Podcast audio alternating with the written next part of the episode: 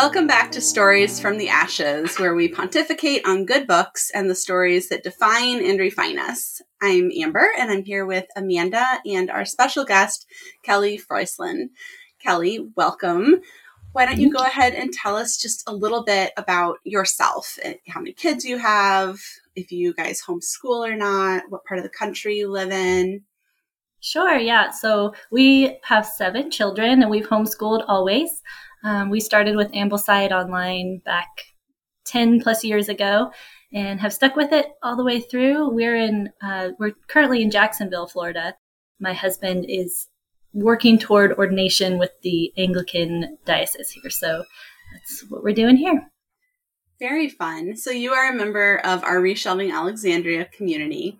And I have to tell you, I have a really hard time with faces and names, especially on Facebook, because people's profile pictures are constantly changing. Hmm. And especially for the people who like leave the same picture for years and then change it, I'm like, you're a stranger. I have no idea who you are. So I first started recognizing you as an individual person and tying your thoughts and ideas together when you started sharing the pictures of your dining room table Oh, because yes. it was the most like fantastically long table with all the lovely bookshelves behind it and it just looked so inviting and Yes, so it's been an inspiration to many. I think I, I started traveling around the internet. I started seeing other people having similar setups and them saying, "Yeah, I saw your pictures." So I share it often because, like, we have a big family, so we need that huge long table, and we were able to kind of combine. That's actually the name of my business is Hearth Room. That was kind of the idea was the the books and the eating and the kitchen all kind of in the one space together as a family. So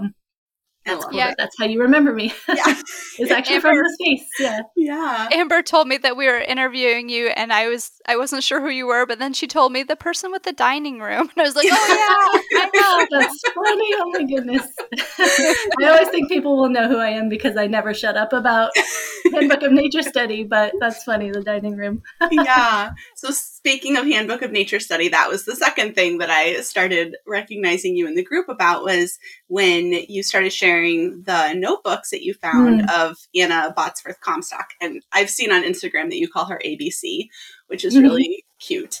Um, but do you, do you want to tell us a little bit about just who she is so that we understand Sure. why what you found was exciting?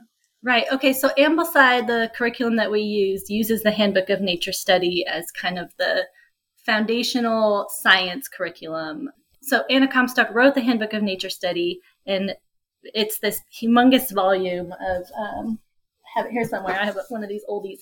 It's like a thousand pages, and so uh, a lot of people, a lot of mothers in the community of Ambleside Online are very intimidated by it, and so, and myself included, I was Mhm. using it all wrong in the beginning, but I will say, Yeah, as a as a kid, I was highly intimidated by it because my mother didn't use it, but my Wow. aunt my aunt did, and I remember being at her house and seeing that black reprint mm, and going like, "Oh, I'm so glad she's not the one homeschooling me," because I thought that was just like that you just like sat down and read straight through it, and it looked so overwhelming.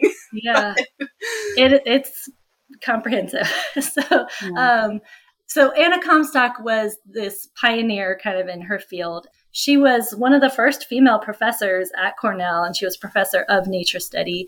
And um, well, I know I'll bring up Liberty Hyde Bailey a lot. Um, he was kind of the uh, head of all, he was the dean of the agricultural school there and he was kind of the like source of how all of the nature study stuff got started and she was part of his team so it was him and her and then john spencer who was he was not a professor he was just a farmer and the three of them kind of as a team got together and decided that they were going to focus on educating teachers and really focusing on so liberty hyde bailey was a horticulturist agriculturist. Anna comstock worked as an artist and uh, her husband was an entomologist and then john spencer was a farmer. So bailey was able to get funds from the government back when cornell was first getting its agricultural school going. He was able to be the person to kind of be the bridge between getting the state to pay for a lot of things. And so once the state started giving them money, they were able to hire more people, including Anna Comstock, to go do these projects. And so the Handbook of Nature Study is just kind of her way of kind of getting all the stuff together that she wanted teachers to have at, at hand so that they could teach nature study. Hope that was helpful. Yeah. So- yeah. Okay. No, that's awesome. So, what were her projects? You mentioned her projects. Her projects. Um, so she would go around to public schools and try to convince the teachers to adopt nature study as part of their curriculum. And um, this was like a huge uphill battle because they were already very overwhelmed. You'll read in her uh, introductory chapter, she uses lacerated nerves and like how stressed out and maxed out these teachers already were. And she really like it's interesting because i think a lot of people think of her as very like scientific or um, she's kind of sassy and strict i guess you would think but she actually really had a heart for the teachers and she wanted them to adopt this as like care for themselves and something they could really enjoy and a rest for them and then also you know something that would bond the teacher and the student as well so her work was really just going around to public schools and trying to help teachers see the benefit She really wanted to make nature study easier. And accessible. Not yeah, and it, I think with nature study, hi Eva. This is my um, daughter. She's not supposed to be down here, but she, can you go back upstairs? Okay, I'm going to talk about your favorite nature study books. Okay, so that's kind of what happened with the public school was trying to like merge these two ideas. Uh, you know, these rigid wooden ideas at school, and then this like kind of spiritual poetic, beautiful love for nature was it's hard to mesh those two things. And so that was really kind of her goal was to encourage the teachers and now parents that nature study is enough to get the children into you know we're we're so concerned that our children especially homeschoolers i know for me it's like you're worried that your children are not up to standard or that they're not going to perform well in college and that kind of stuff and she was really trying to say it's enough. Your children can specialize later, and they probably will if mm-hmm. you just give them the time to love it first. I agree. That's awesome. So, what you found then were some of the consumable products that Yes, had just yeah. been consumed, and so people weren't really seeing them. When you started sharing a couple of the notebooks you had found, asking if anyone else had any, no one did in our large Right. group, and no one had Right. seen them. Can you tell us about the consumables?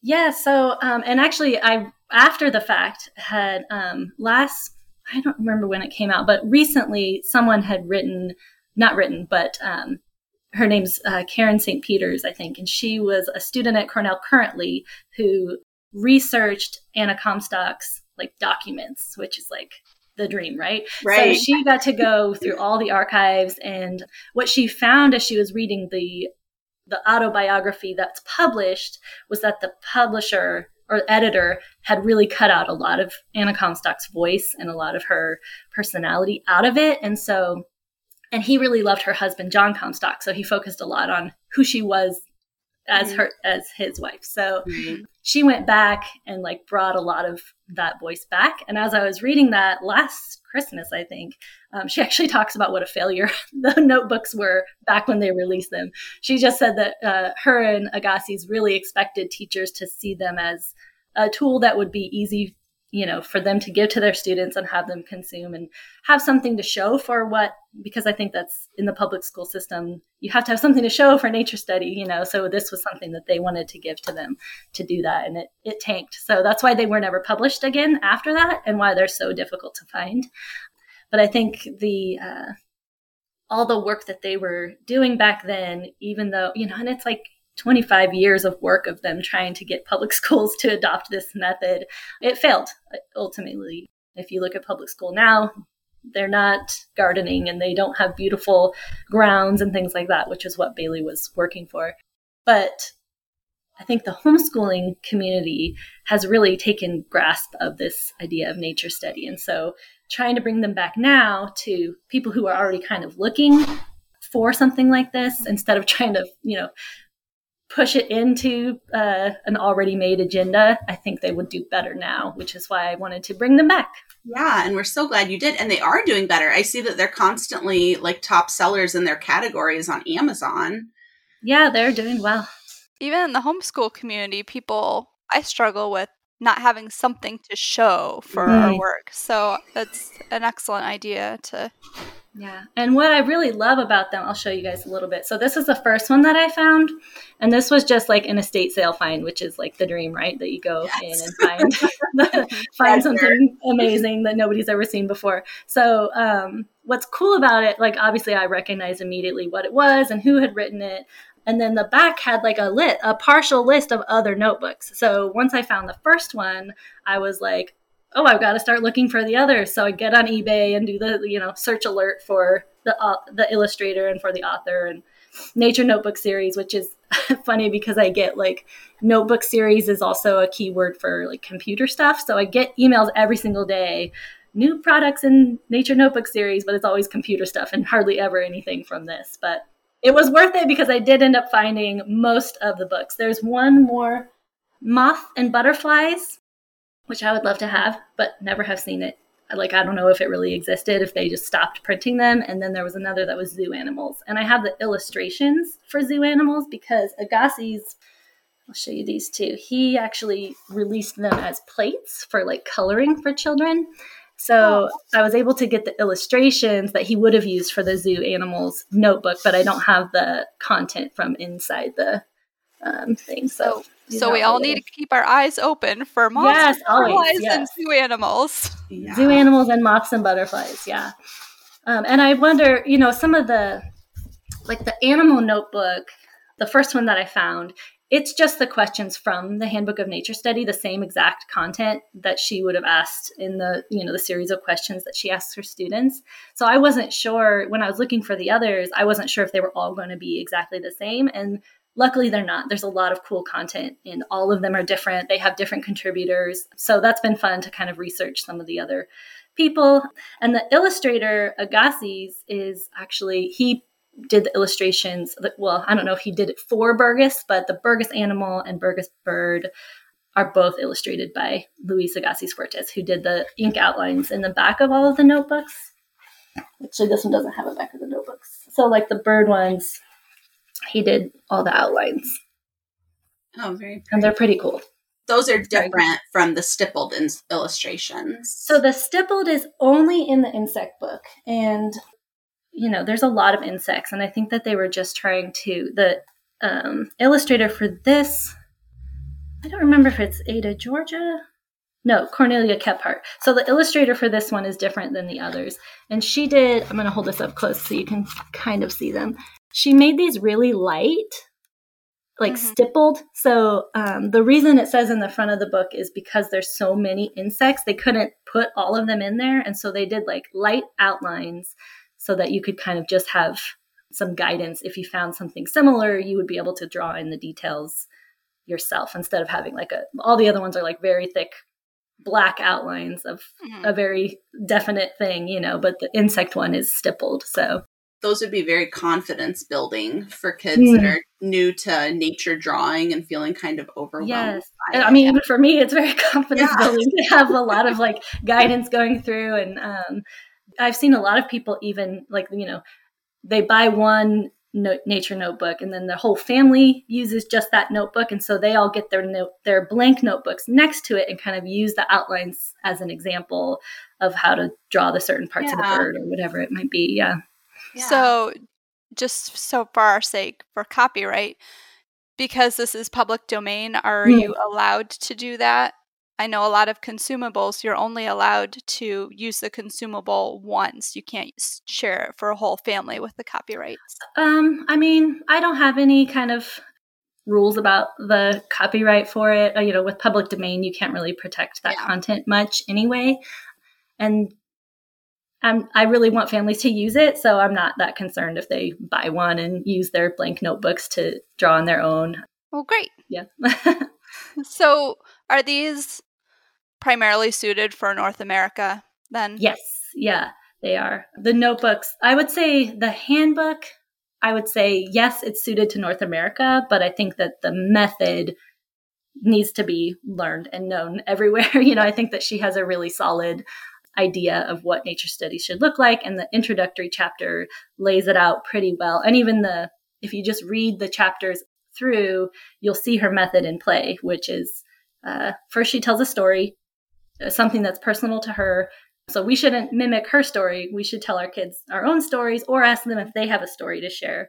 And then observation, and then asking a lot of curiosity sparking questions, and then documenting your answers when you find those through your mm-hmm. observation or asking an expert or looking in your books, that kind of thing. A lot of the questions can be answered in the notebooks just by looking in the Handbook of Nature Study. The answers are there. So that's helpful to me. uh, but, you know, mostly she wants the kids to be doing their own work, their own research, and observing on their own to be able to answer their questions. And even if that takes a long time, I really don't want to, when I've done another interview on these, I really pushed like, I don't want people to think they get the notebooks and they try to complete them.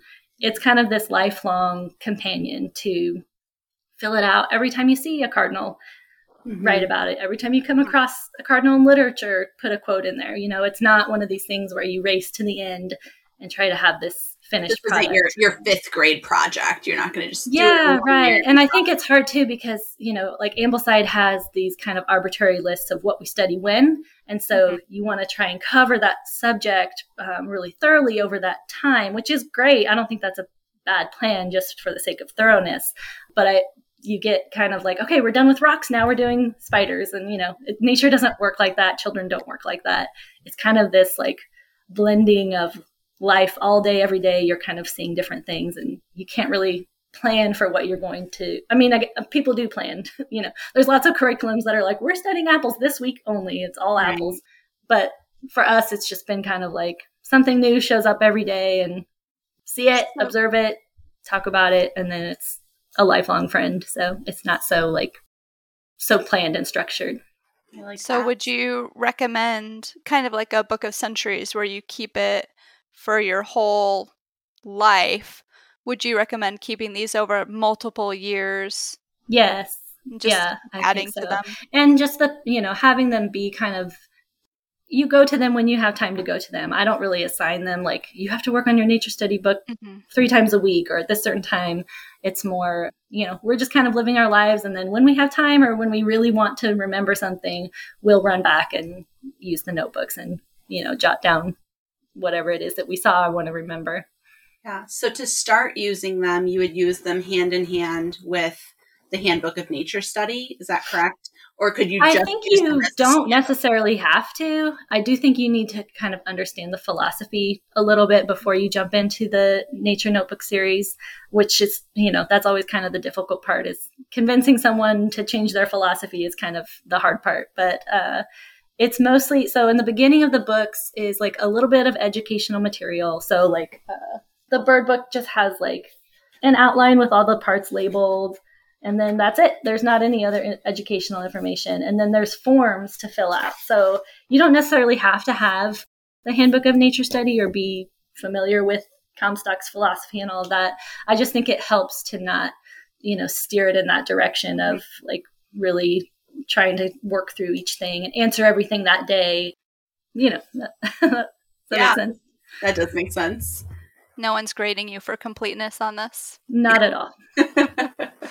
so, if someone is looking at improving their nature study, where do you recommend they start? Oh, improving their nature study. Well, so for me, it was really getting to know Anna Comstock and Bailey's philosophy. Okay, so nature study idea this is um, Bailey's work on nature study, and his like this really gives you a good picture of what it is, what it isn't, who started the term, why they started the movement, are you equipped to be a nature study teacher, that kind of thing. And then in the back of it, there are questions and answers, and they're really helpful, I think, to the nature study educator. If you're struggling to like enforce uh, enforce is a strong word but if you're struggling to get your kids outside you're kind of struggling through your to incorporate it. lessons that kind of thing i think that the the question and answer in the back of this book is going to be really helpful because it's public school teachers who are kind of having all the same questions that we would have you know am i what well equipped enough is this going to be thorough enough and just really encouraging i think the whole book is really encouraging to the teacher if you're if you don't already love doing it, I think that that book would be really helpful. I think the introductory chapter of the handbook is really helpful too. Um, you know, it depends on what your struggle is. So if you're struggling because you don't want to do it and you don't really like nature study and you you don't think that it would be a benefit to you or your family, read the introductory chapter. There's a part about what nature study does for the teacher. So there's parts about what it does for the student, but there's also one part that's about what it does for the teacher. And I think that any of us can probably say, yes, we do feel our nerves are lacerated. And yes, it is hard to like have this long list of things that mothers have to do every day and try and squeeze something else into it. But Bailey will kind of come along and say, nature studies not just an extra subject to be added. It's kind of this, what does he say? I think he says it's like an, a philosophy that's like stating its place. So hmm. he's saying like we're already kind of doing it we just don't recognize it as right. That. That's very cool. I saw that at Christmas you bought yourself a biography on Bailey. Did, Did yeah, I didn't even know it existed, so I was excited about that. I've flipped through it and I've read quite a bit of it. I'm not, I'm a terrible reader. I'm always like, I'm pick this up here and what what am I interested in researching today? And I don't read a lot of things fully all the way through every time. But I liked the author did I thought did a good job of um, it's just not very dry. You, I mean, I could tell he took some like artistic liberty of like making, um, like having this pretend conversation or a conversation that happened, but he's just kind of like you know writing it as if he was in the room, uh, which I like. It was it was interesting, and I learned a lot about him um, that I didn't know. So, are you considering printing that one? Um, I can't print that one. It's still in copyright. copyright. I think it was written. He died in like the fifties, and so okay. I think that one is still in copyright. But yeah, I I would love to do something that has. Um, so we were talking about earlier about the um, the friendship between Tolkien and Lewis, and how people are just like so drawn to the friendship and relationship mm-hmm. between those kind of types of figures. And I think that Bailey and Comstock and all the crew that started the nature study movement, there's just something so fascinating to me about their relationships. And if you read the correspondence between all of them, it wasn't just like, uh, it's really hard to explain. Like they're all kind of idealists, so they're really working towards something they really believe in, and they they adore Bailey and just the letters that they write to him and what was written about him at his on his birthdays. They would have like ceremonies and people like Teddy Roosevelt wrote a letter to him on like celebrating him and he just had a big fan base. And so it's funny to me that Comstock in our world gets so much recognition when really he was the heart of it all. And so I'd love to do something that kind of introduced him to our world and the homeschool world and kind of and I think he has a lot to say to help educators too. So I'd love to have something out there. But yeah, seven kids and homeschooling and writing. You know, you guys know how it is trying to balance all the that yeah, stuff. Hey, Judah. That's beautiful how treasured he was. Yeah, it really is. So you you spoke of the golden age of nature study and this movement that they had going. Mm. Could you tell us some more about that? Yeah, I mean, I we kind of touched a little bit already with as far as like we say golden age, but it was hard work. I think that they really had a task ahead of them. It's funny in his, I think it's in his biography, Comstock says that he could have rounded up stumps and stones and encouraged, like, brought them to the cause because he was such that type of person. Um, and he was, he was a hard worker all the time. And I don't like, I don't know how he did everything in a day's time, the kind of type mm-hmm. of person. And so him being this driving force and then them going through years and years of doing all of this to kind of get the nature study movement working. I feel like now is more the golden age of nature study because we can look yeah. back on these pioneers and we can see we can see the history of what public school has done and how it's changed and whether or not it was influenced by it and kind of adopt it now and so we we have the benefit of that. I don't i don't know that i would call that the golden age back then just because it's it was like the grittiness of of that. And it was all you know it was all new yeah. uphill for them too it reminds me of that saying that says the best time to plant a tree was 100 years ago and the second mm. best time is today yeah and so they they planted that tree for us 100 years ago right. now we get to eat the fruit of it and exactly yeah. in our own families are there any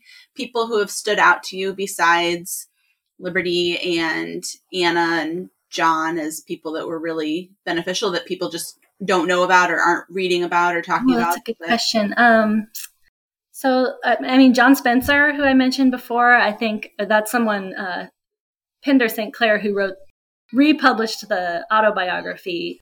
She was very, I watched an interview with her and she was like, he's slipping through the cracks. Nobody's going to know who he is. And if we don't do something, you know, if we don't do the research now and bring him back. And I want to tell you what's cool about him was, um, so he was referred to as Uncle John and he had thousands of people children writing to him and he would write them back and so there's plenty of correspondence to look on he was a farmer so these kids would write him with their questions about their plants that they're trying to grow that kind of stuff and then he would respond and i think that was part of like a junior naturalist uh, like magazine or some kind of subscription so it's out there but it's we're losing you know we're getting to the point where people are most people haven't even heard of Bailey, so they're not going to hear of his sidekick, yeah. you know. But Right. um, yeah, he's somebody who there's not anything out there that you can find by him, but hopefully somebody at Cornell is digging through the archives and going to bring something back for us.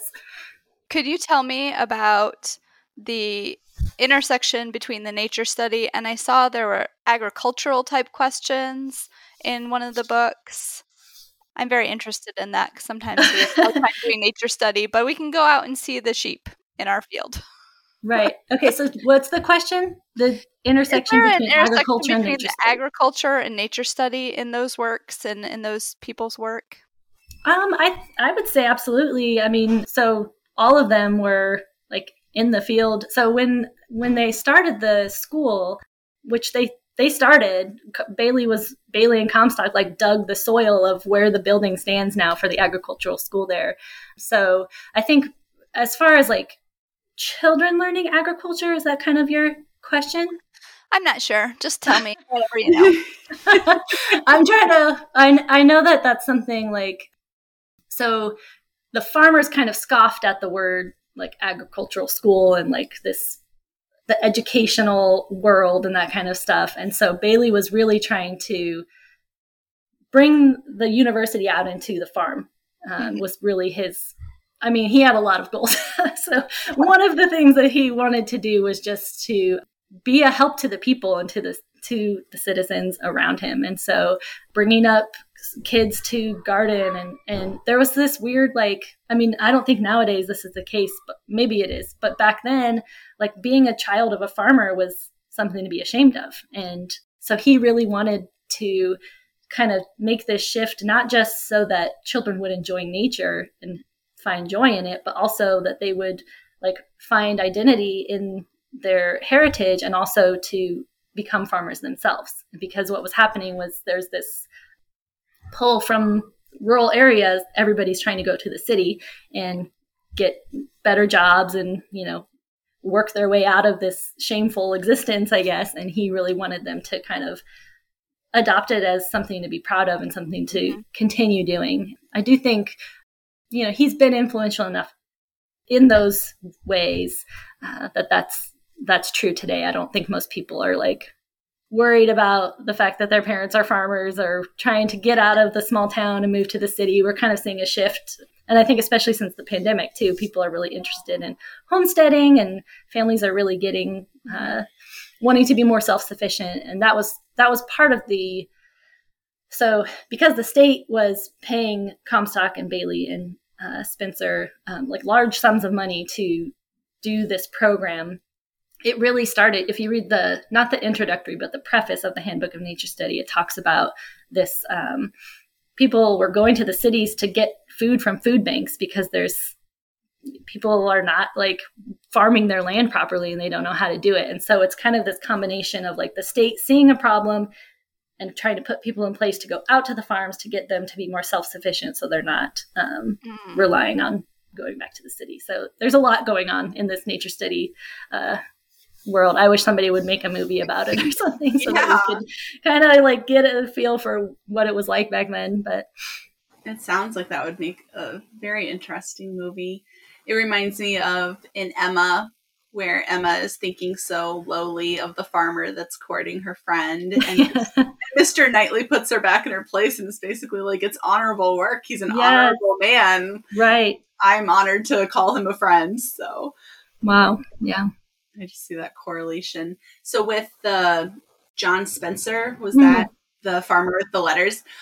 Just immediately in my mind, I'm like, somebody needs to make a picture book, and it's epistolary. Like it could just be letters back yeah. and forth with all these kids. Yes, I nice agree.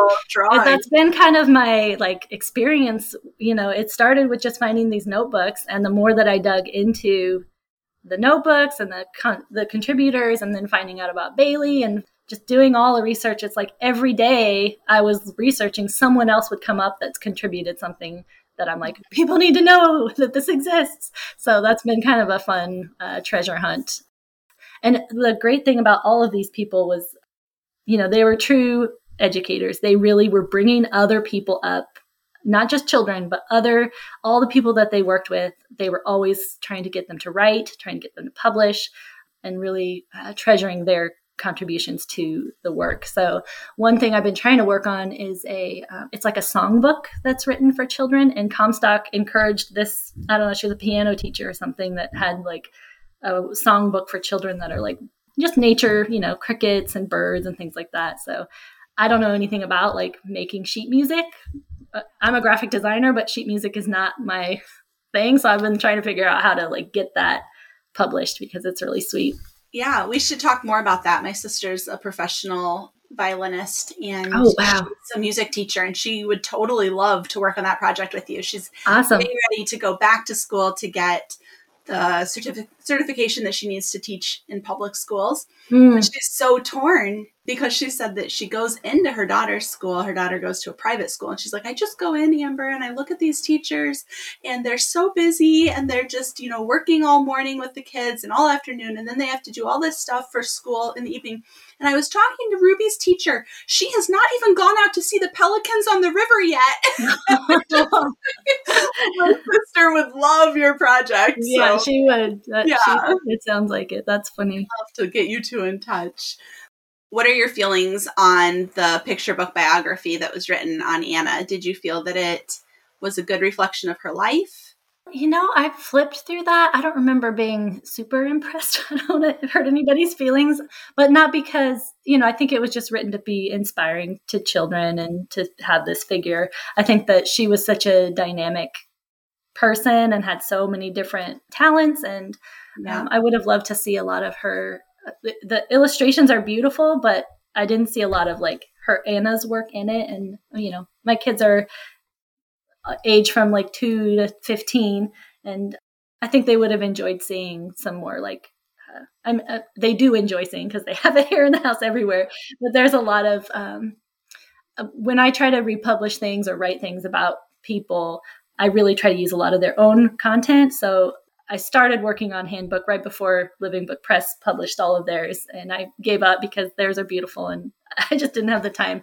But when I was making the cover, I made sure to include Agassiz's work and Anna's sketches and that kind of stuff, and and they're beautiful. So I'm like, why would you change that? But you know, yeah. different yeah. creative differences. yeah, I wish that she had a biography in like the Messner biography series. Mm, yeah there there are some good horticulturists covered in that you know because it's hard to get all that information that you're talking about into a picture book biography right. those those earlier biographies that messner and um, mm-hmm.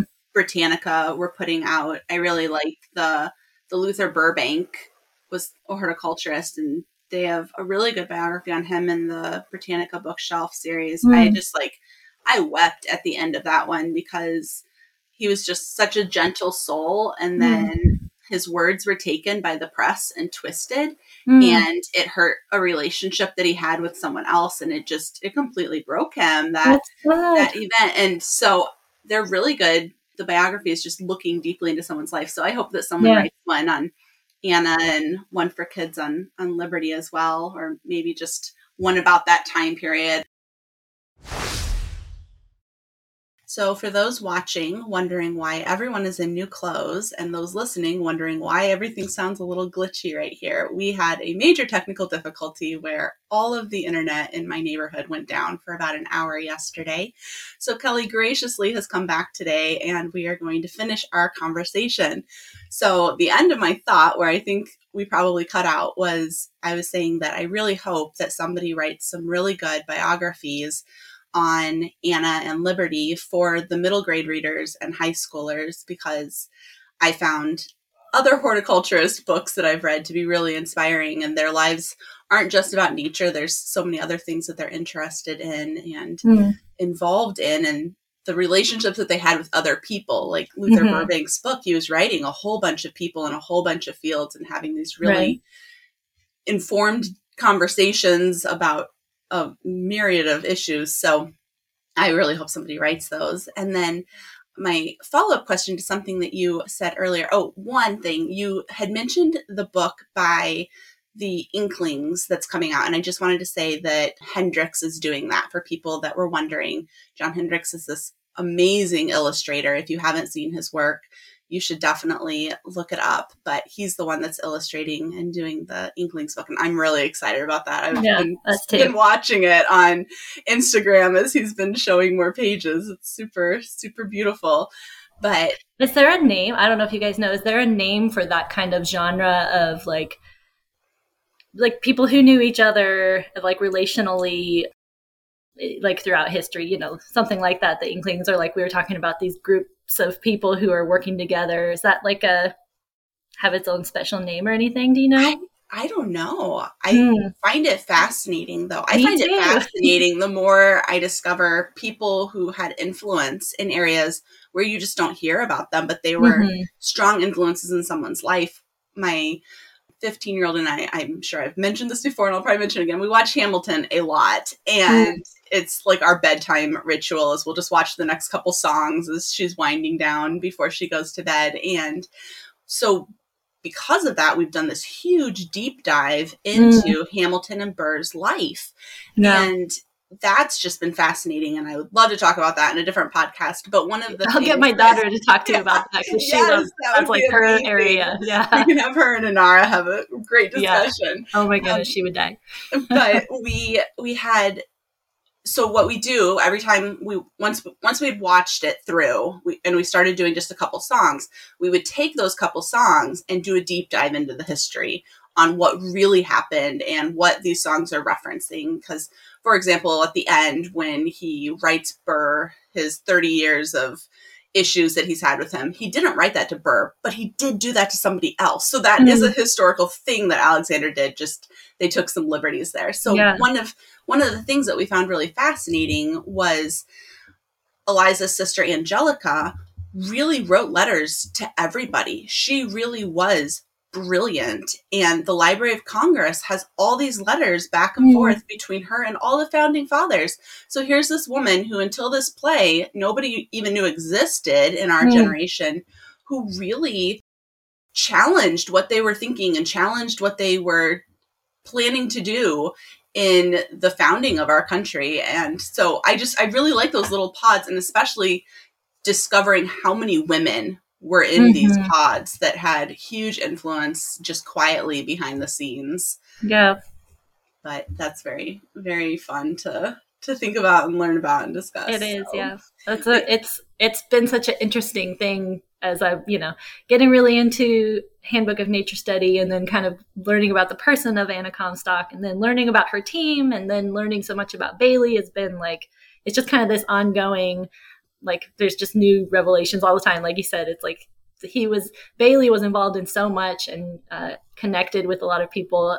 In the biography it said he had to buy like a buggy because he was so high in demand to do like lectures and things that he bought a buggy and it was broken and he took it to get fixed and then later on in the he found out that it was henry ford that was the mechanic that he took oh, it to wow. so he loved telling that henry ford was like fixed his buggy so it's that kind of stuff that just like yes. blows me away that you like can kind of start making connections of where they were and at what period of time and that kind of stuff is cool Yeah, I feel like everything that I learn about new just needs a huge storyboard where it's like this Yeah. string goes to here. You know, one, of, one of those conspiracy boards. I was just gonna Like, say, these are the real connections. These are the real things that were going on. That's so funny.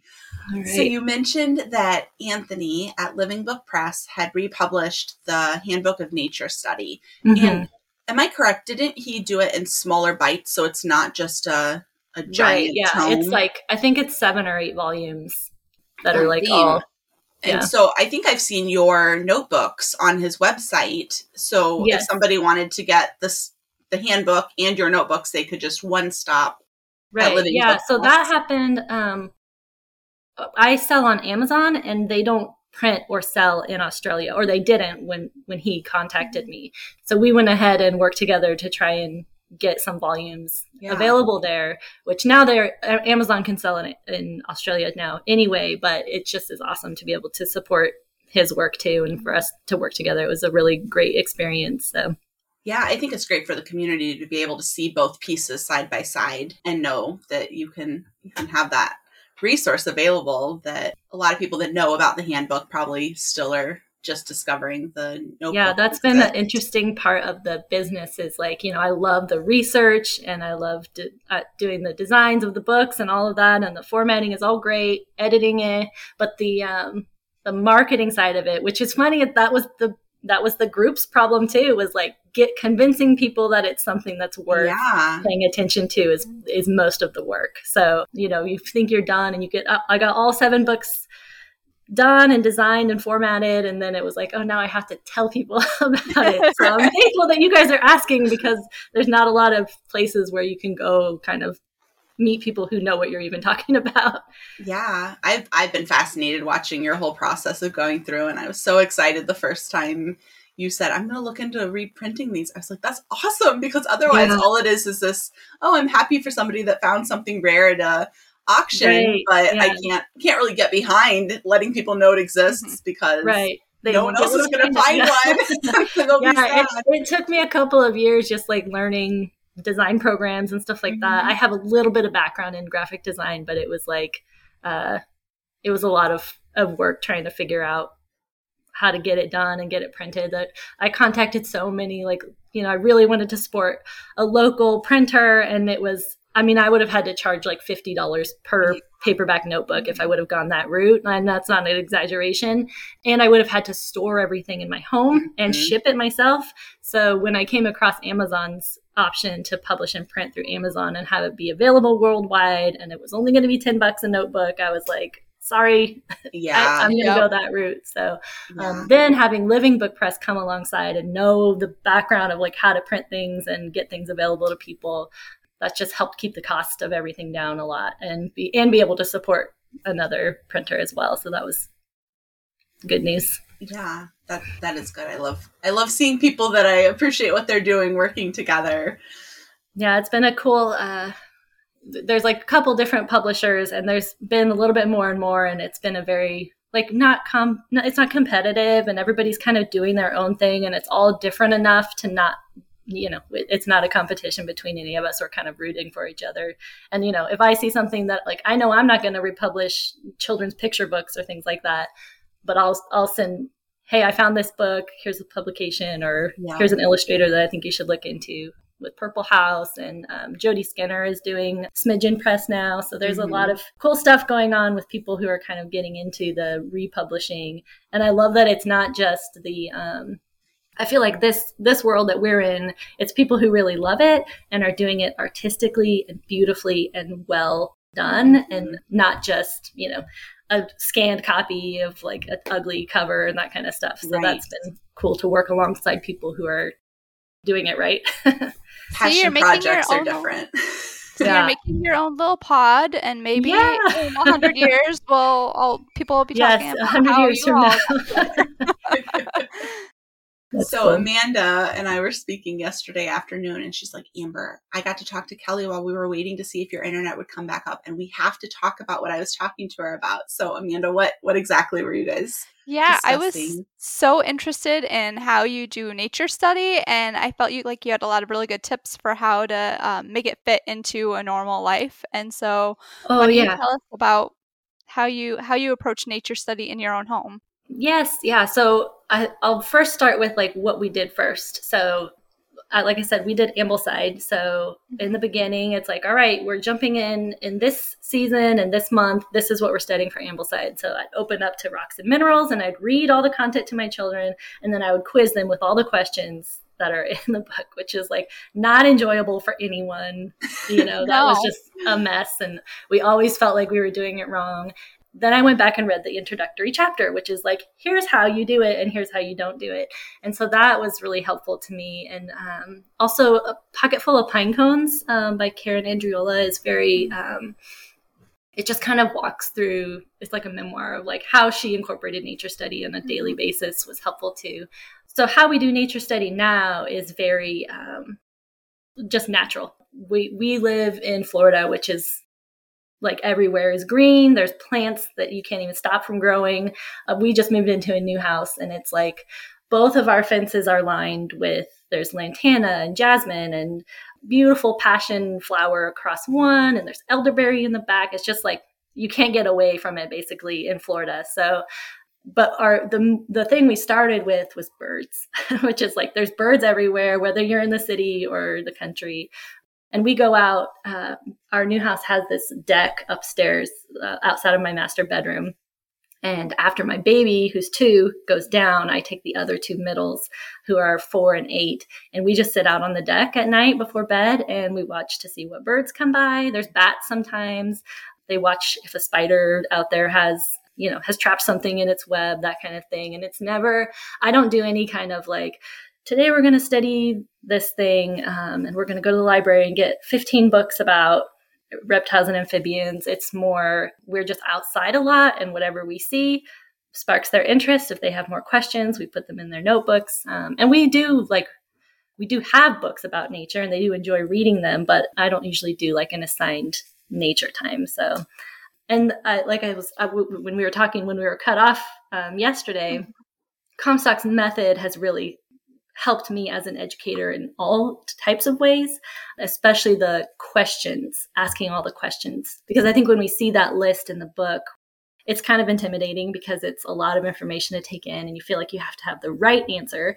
But I've started just using that method as like not expecting an answer. So mm-hmm. as we're, I was telling her, as we're baking, I'll ask a bunch of questions about why we put those ingredients in or what would they do differently? And how do they think what would happen if we tried this instead of that kind of thing? And you can do that method in any scenario whether you're working on a car or whatever you're doing just really involving the child into a conversation where it's not you're not quizzing them. You're just kind of saying i wonder this. And then yes. they have the opportunity to see someone else being curious and then they naturally start mm-hmm. asking questions of their own and looking for the answers there and there's so much that's more. what nature study looks like at our house it's not anything like you know we don't have like displays of uh like all the butterflies or you uh-huh. know drawing out charts of um, different species and families and that kind of thing um, it's all very just uh, and my four year old i was telling you guys before that uh,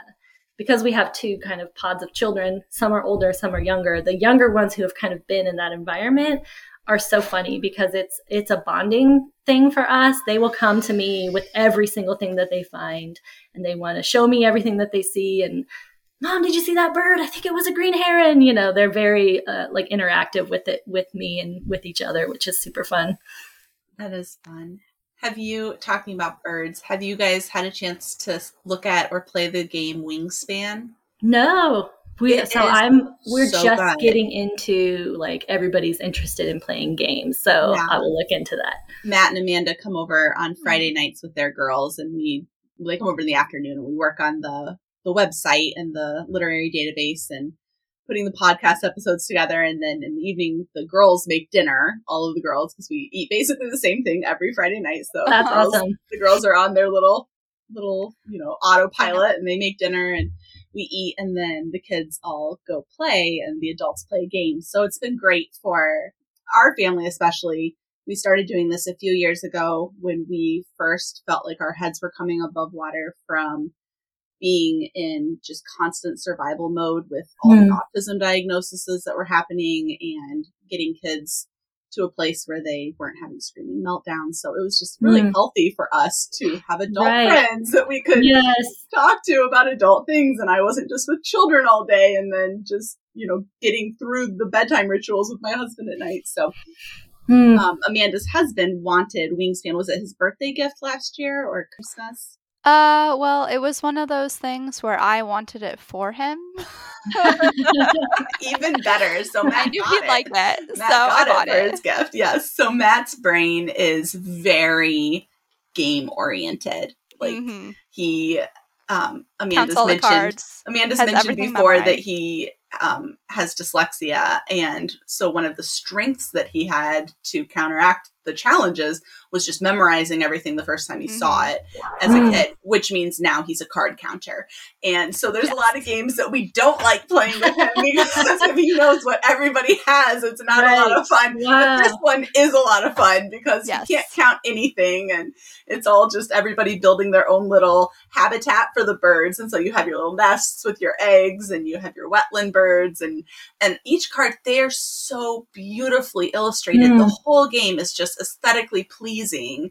And there's and, so many of them. Yeah, and, and then there's expansion packs. So packs. if you're not in the states, you can do like the Australian, the, oh, the Oceania birds. I'm sorry. There's little facts about the little birds and mm-hmm. on the bottom. My kids would card. love that. Yeah, it's so really each fun. bird like it has like what its wingspan is, and so if you are collecting the predator birds, then it'll say, you know, in this turn, flip up a card, and if the wingspan is less than this, you can eat it. And so then Amanda's husband has this like sound that he does every time oh, you like, around, like eating a bird into his pile oh, that sounds fun. But yeah, it's it's a fun game for like older kids, and I'm sure younger kids that are playing with older kids mm. would catch on to it pretty quickly. Oh yeah, yeah. For adults, it's it's really enjoyable and it's just so pretty. yeah, that sounds like it. I think I've seen it. Is it like bright colors? I mean, yeah, like it's like bright, bright past, like tropical bright birds, watercolor pastels. Yeah. It, it, has um, I think it has like a barn swallow on the mm. front, so it's like the big. It, it's a it's a swallow, but it's thing. not a barn yeah, swallow. A barn. It's, a, a, prettier one. it's a prettier one. Mm. The one with colors.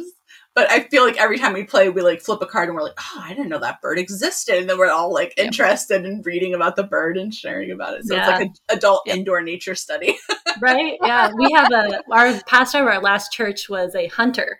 And I remember the first time we all got together, he was talking about like the rush of like once you've shot the animal and he would like drop his bag and like lose it and not remember where he was because he was so like adrenaline from you know seeing and being able to make the shot. And i was telling him like bird watching is kind of like that. Like you get so pumped up that you see something that everything stops and you have to be quiet and you have to like yeah. figure out what it is. And so, i don't think most people know that it's like a sport you know that it's like super fun and the kids enjoy it so, what's the coolest thing you found in Ooh, a nature study?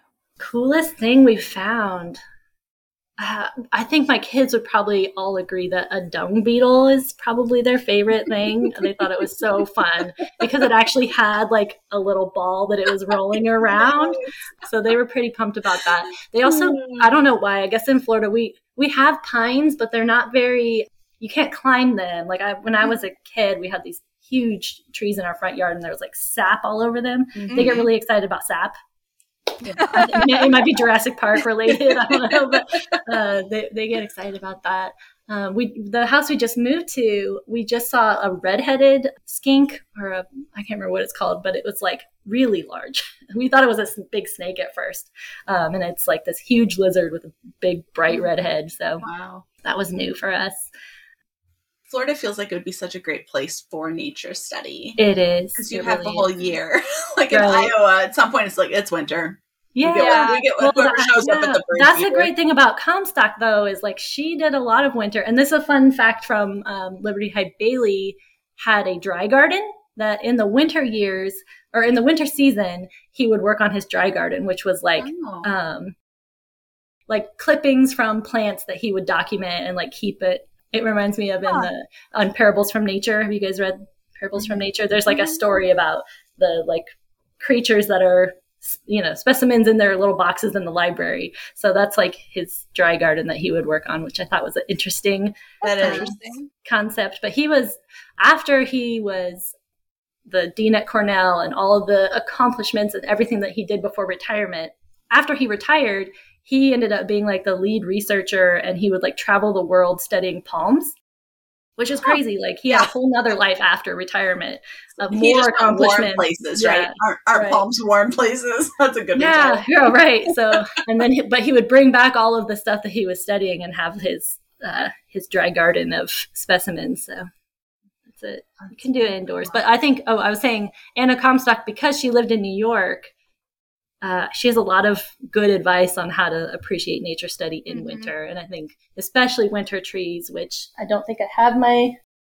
I republished one of her smaller books. It was actually published as a um, like newspaper article, and the newspaper owned the rights to it, but she got them back and published it as like a gift. It's really beautiful, little, like tiny little narrow book with these black and white photographs of winter bare winter trees. So I know that a lot of people were like, you know, black and white pictures of bare winter trees are not that appealing to look at. you know, trying to look through her lens, I, I understood why she loved them, but when I republished, I used a different illustrator because um, Mhm. I just I thought that it would help people see, you know, that it actually is beautiful to look at bare winter trees and uh, helpful to the way she describes it is that like uh, relationally with the trees they're not they're not covered in all their garb and best uh, you know they're at their most vulnerable and so you get to know them better which is so beautiful but it's just very short little essays about her love for trees winter trees Yeah, that is beautiful. You said that you don't use books and like have your children read them as part of their assignments. But beyond that, have you guys found nature books that you've found to be beautiful and just really enjoy? Yeah, so I love Jim Arnosky. I like a. I just actually found. I have it here. Um, I found one of. I love the. Um, there's one called "The Secrets of a Wildlife Watcher," and I couldn't find Oh. it to show it to you guys, but that's like one of the prettiest, most helpful, like practical in the field type of thing. And this one's similar. This one's called Field Trips. Field trips, bug hunting, animal tracking, shore walking, and bird watching. And it's for um, teachers and students to kind of know what to look for and how to how to slow down and like look for these things and what to do if you do come across an animal and um, it's just like always be- his stuff is always beautifully illustrated and just really helpful He's the one Um, that has the four books, one for each season as well. those I think those are sketching books right? On sketching sketches. Mhm. yeah sketching in autumn and spring. Yeah. Yeah. I, I I, really- might have i think i have one drawing in motion. This is another one of his too. So this is like how to draw animals that are moving step by step. Is that pretty? That's cool. i'm trying to think. We also i don't always uh, most of our stuff is going to be like old books because we go to like library discard sales and things like that. Um, newer uh, you know if we have the big animalium and botanicums are beautiful but those aren't really like story books i really like joanna gaines. Garden book was really sweet um, really beautifully illustrated and you could tell that it was like collaborative with her children because they it'll be like dad says the foundation is the most important part of the house and the same is true with the garden. You have to take care of the soil kind of thing. So i thought that was really sweet too i think everything else is going to be old. It's all it's all going to be stuff that people might not be able to find. Um, this is an illustrator that i really like Su Zan Swain. I think she has a spider book too. So this is uh, insects and then she also has spiders and I have I a have a lot, little- a lot of science books from the 40s and 50s just because the illustrations are so amazing. yeah i don't know what happened. I guess like photograph Yeah. became the most like sought after after a while. And i i like photographs but i do prefer like we have our our field guides are peterson vintage peterson guides. Because the audubon i just felt like i don't the the photographs don't do anything for me but i love the illustrations and the peterson guides so. Yeah. I was listening to someone, I th- or maybe reading an article about someone learning to do wildlife illustrations, and there were specific classes in in their art school for wildlife illustrations because it was viewed as very much a separate thing. So I wonder mm. if it's not being taught as much anymore. It's very interesting. There's there's one book. Oh, talk about something else. I'm gonna look up what this book is. Okay. I will tell you, Kelly. You're talking about there's birds everywhere, but we live in Iowa on an acreage surrounded by monocropped crops, so mm. corn and soybeans. We do not have birds. We oh. have we have some barn swallows, but we actually have to travel to like local state parks to really see birds. Mm. So, unfortunately, do your kids do well? Like when we go out into the field to watch birds, I find that my children are like they're not as willing to be still long enough to watch. You know, if we see something fly by, they don't slow down and like wait to see what it is. When we're at home, you know, they'll sit on the porch with me or they'll just wait or watch what's going on in the backyard and like be a little bit more focused. But when we go out to state parks, it's like, there's that, there's that, mom, look at this. Let's jump out this log. You know, it's very, very active. Yeah. But I guess, you know, my kids are young, so. It is yeah. more. Our older daughter is better at it being still and stuff. But if we get off the beaten path enough at state parks, the birds tend seem to be a little more not as startled by humans. Mm. So we have more luck then. But the yeah. best book I found about nature for where we are in our monocropping culture is Creek Finding. Mm. It is a book about, it actually is about a person in northern Iowa who had bought a property and it had a creek running through it.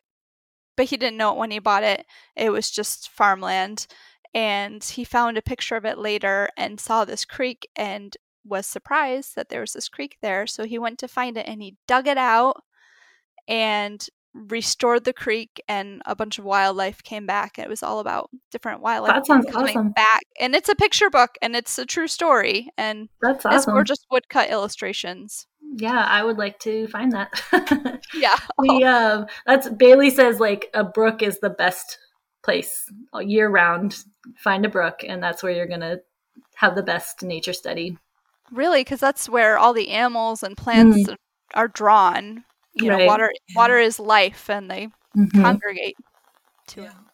So I found the book, but I can't talk about it because I realized if I start talking about it, I'm going to spend about 10 minutes because I have like this whole train of thought. So I'm going to have to talk about that book at a different time. But okay. I did want to say that for me growing up, I always thought that nature was really useful for learning about life cycles and that like the whole experience of something dying like that's important for kids and i think in our culture we've done so much to shield our kids mm-hmm. from from that experience that's so much a part of life and yeah. do them a disservice i believe strongly but I think that in nature, they can find that. They can find those experiences and start working through those feelings.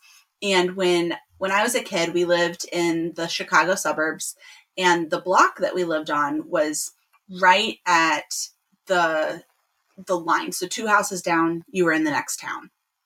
And so for some reason the way the lot had gotten zoned was it was like a double block in length and so it went around, and there was this huge wooded lot in the middle of it. So completely rare in our area to just have this undeveloped lot. And so my sister was talking to my kids about this the other day because she loved Roxaboxen it's her favorite book her whole life. And she's like, you know, yeah, we basically had our own Roxaboxen when we were growing up behind the house. And my sisters are six, seven, and seven years younger than me. So obviously I had better building of Roxaboxen and stuff. And she's like, and, and your mom had the best little house going, and she had like wood chips all laid out in front of it, where she had this path and she mm-hmm. had the cemetery. And so, thinking about the cemetery, we would find dead animals in this area, and my friend and I would cart them over to our cemetery, and then somebody had dumped sod back there.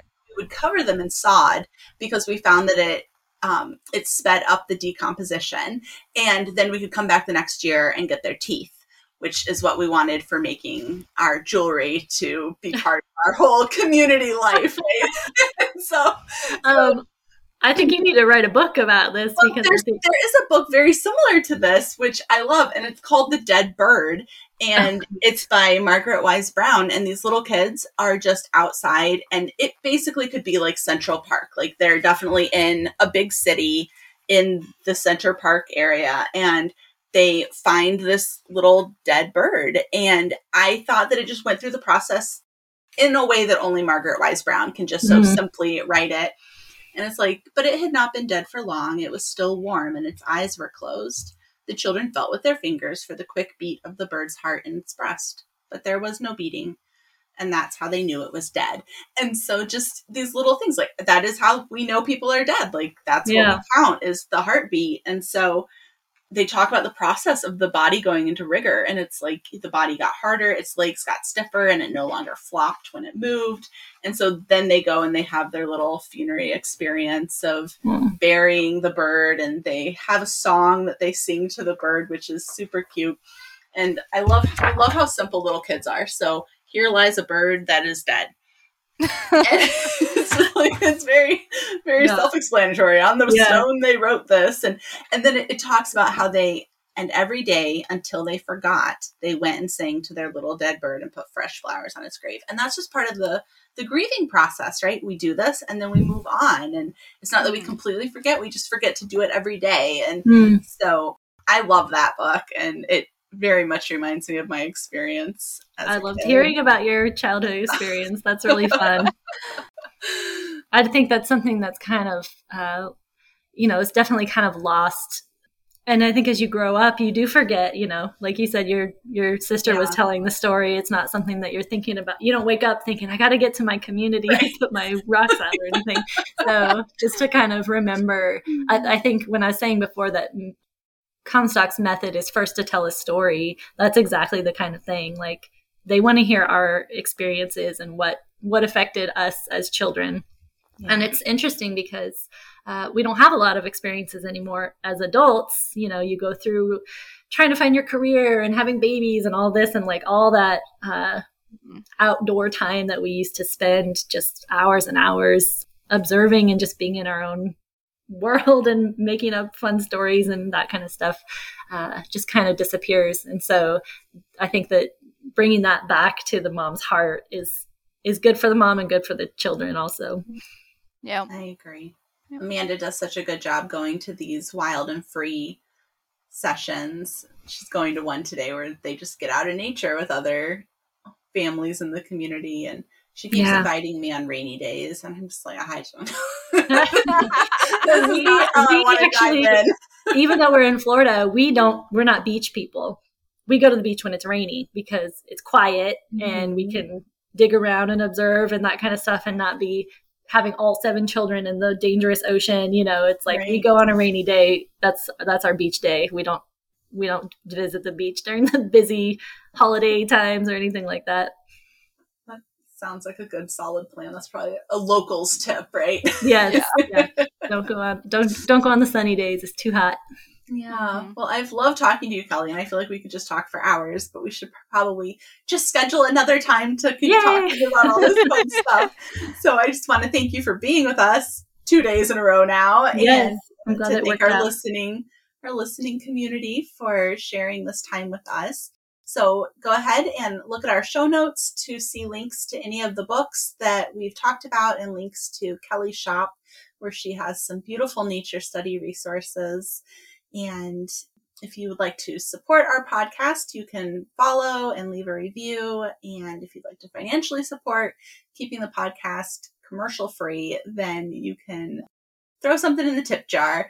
But remember, the stories are truer than true. And go find some grass and take your shoes off and stick your feet in it. I'm sure ABC would approve. Have a great day.